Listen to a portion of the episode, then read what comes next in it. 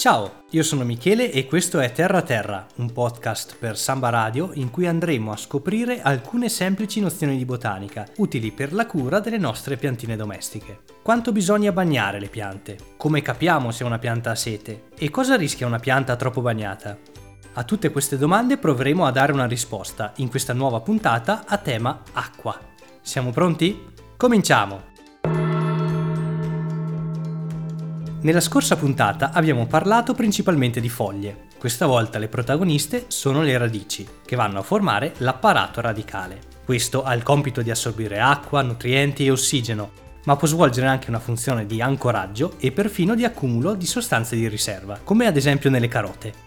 In natura le radici possono andare ad occupare delle superfici ampissime, seguendo le necessità della pianta, ma nel caso delle nostre piantine d'appartamento, queste sono limitate per forza di cosa alla dimensione del vaso in cui noi le mettiamo. Sta a noi quindi fornirgli tutto quello di cui hanno bisogno, a cominciare dall'acqua.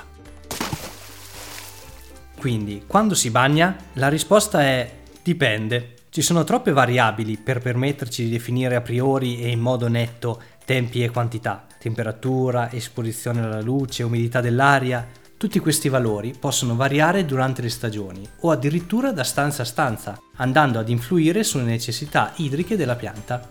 In ogni caso esiste una regola generale valida per tutte le piante: bagnare bene e poi non bagnare più fino al completo assorbimento dell'acqua, ossia fino a che il terreno non è asciutto, una condizione che un nostro dito è più che in grado di rilevare. Seguendo questo principio, difficilmente avremo problemi legati direttamente all'irrigazione, in quanto andremo semplicemente ad assecondare i bisogni della pianta.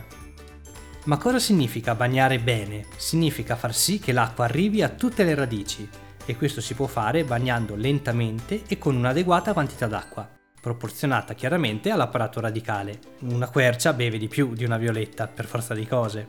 Infine, sarebbe meglio non usare acqua né troppo calda né troppo fredda ed evitare di bagnare le foglie se non c'è una maniera di farle asciugare bene in poco tempo, come quando le mettiamo all'esterno e c'è un po' di vento. In caso contrario, l'acqua potrebbe veicolare malattie o, se c'è troppo sole, causare scottature sulle foglie. Un buon metodo potrebbe essere quello di bagnare le piante direttamente sul lavandino, in modo tale che possano sgocciolare liberamente senza problemi per il parquet. Un altro sistema valido invece è quello di bagnare per immersione, inserendo il vasetto per qualche minuto in un recipiente pieno d'acqua. La terra assorbirà l'acqua come una spugna e saremo sicuri di aver bagnato il giusto, purché la pianta abbia un apparato radicale pienamente sviluppato e distribuito. Se sappiamo che in quel determinato vasetto c'è più terra che radici, magari perché abbiamo appena fatto un rinvaso, allora sarebbe meglio innaffiare da sopra, chiaramente solo nella zona delle radici. Per le piante più grandi invece è bene avere un buon sottovaso dall'adeguata capacità, che ci consenta di bagnare con la giusta quantità d'acqua senza paura e senza doverci preoccupare di lavare il pavimento. In ogni caso, dopo l'irrigazione, e parliamo possibilmente di ore e non di giorni, è bene passare e svuotare tutti i sottovasi. Se abbiamo piantine che sono in vasi senza foro di drenaggio, la gestione dell'acqua diventa un po' più complicata. In questi casi comunque sul fondo del vaso c'è di solito un bello strato di argilla espansa o altro materiale drenante, che dovrebbe salvaguardare la piantina da piccoli errori di bagnatura. In ogni caso, se siete alle prime armi, è meglio optare per un vaso forato, al massimo inserito poi in un bel coprivaso. Ora che abbiamo definito come e quando bagnare, cerchiamo di capire se abbiamo già fatto danni. Nella scorsa puntata abbiamo detto che un ingiallimento della foglia può essere sintomo di mancanza di luce o di microelementi. In realtà questi due casi, insieme al fisiologico invecchiamento della foglia, sono i meno frequenti. Nella maggior parte dei casi, infatti, se le foglie diventano gialle si tratta di stress idrico, cioè scarsa o eccessiva irrigazione. Se alla pianta manca acqua, la prima cosa che potremo osservare sarà un generale afflosciamento o appassimento. Questo fenomeno avviene perché nelle cellule vegetali è presente un organo chiamato vacuolo, che di base è un palloncino che tende a essere sempre pieno d'acqua. Questo palloncino occupa praticamente tutta la cellula ed è responsabile del turgore cellulare, ossia del mantenimento della forma della cellula. Quindi quando manca acqua il vacuolo si sgonfia e le cellule si afflosciano. L'appassimento, almeno nei primi stadi, non è un sintomo drammatico. Solitamente basta fornire acqua e in poco tempo la pianta ritorna alla sua forma naturale. Alcune piante mostrano questo fenomeno in maniera più accentuata di altre. Nel caso di specie robuste, una volta che impariamo a conoscerle, potremo addirittura usarlo come un segnale per sapere quando è il momento giusto per bagnare, chiaramente facendolo alle prime avvisaglie e non dopo giorni. La mancanza d'acqua però si può anche manifestare con sintomi più gravi, come foglie ingiallite o macchiate, crescita stentata, generale indebolimento, fino ad arrivare ad apici secchi e foglie che cadono. Il tutto è corredato da un terreno molto asciutto, talvolta talmente compatto da aver lasciato spazio sui margini del vaso. In questo caso, se possibile, un'irrigazione per immersione è la cosa migliore, in quanto un terreno così asciutto fa molta fatica ad assorbire acqua e bagnando da sopra corriamo il rischio che l'acqua scorra attorno alla terra senza che questa abbia il tempo di assorbirla. In ogni caso, se preso per tempo, il cosiddetto colpo di sete non è un problema così irreversibile. Una volta ripristinata un'irrigazione più o meno regolare, la pianta tenderà a riprendersi, in un tempo e con danni proporzionali alla lunghezza del periodo che ha subito senza acqua. Ma se da un colpo di sete può essere relativamente facile riprendersi, non si può dire lo stesso per il problema inverso. Capita, specie con le prime piantine, che si diventi un po' apprensivi e si tende a continuare a bagnare per paura che le piante secchino, portandole inesorabilmente verso un destino ben peggiore. Il terreno non è un'entità stagna e compatta, o almeno non lo dovrebbe essere.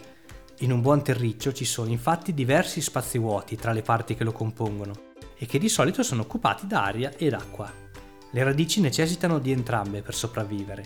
Se la maggior parte o addirittura la totalità degli spazi è occupata dall'acqua, non riusciranno ad assorbire ossigeno e avremo la cosiddetta asfissia radicale, ossia la pianta starà letteralmente annegando. Inoltre, in queste condizioni sono favorite la comparsa di muffe, batteri anaerobi ed altri microorganismi che concorrono al marciume radicale. Le radici, da bianche sottili, ci appaiono spesse, marroni o nere e tendenti a spappolarsi fra le dita. Queste radici non possono lavorare efficacemente e la pianta si ritrova di fatto senza acqua. Questo è il motivo per cui i sintomi sono simili a quelli della mancanza d'acqua, ossia appassimento, ingiallimento o caduta delle foglie, macchie o addirittura rametti marroni o neri, chiaramente più marci che secchi. Cosa fare in questi casi? La cosa più importante è riconoscere il problema, cioè non confonderlo con un colpo di sete. Si corre altrimenti il rischio di bagnare ulteriormente una pianta che sta già annegando.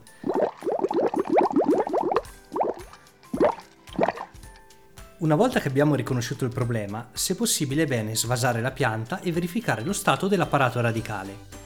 Nel caso in cui l'apparato radicale sia già compromesso, con radici scure e spappolose, incapace addirittura di trattenere il terriccio che quindi rimane sul fondo del vaso bagnato e maleodorante, converrà eliminare tutte le radici compromesse, cercando di preservare quelle ancora in salute e rinvasare la piantina in un vaso con un diametro proporzionato all'apparato radicale rimasto, usando un buon terriccio di qualità e magari aggiungendo sul fondo del vaso uno strato extra di materiale drenante, ad esempio di argilla espansa.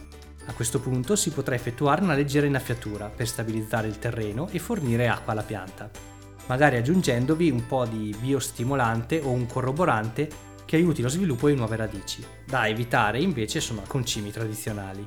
Fatto tutto ciò e posizionata la pianta in un luogo luminoso e riparato, è importante lasciarla in pace. Il tempo poi ci dirà se siamo stati abbastanza rapidi nel fornire le cure necessarie oppure no. In ogni caso ci vorrà del tempo prima che possa ripristinare il suo apparato radicale e tornare a manifestare tutto il suo splendore. Bene, siamo giunti alla conclusione di questa puntata. Facciamo un po' il punto della situazione.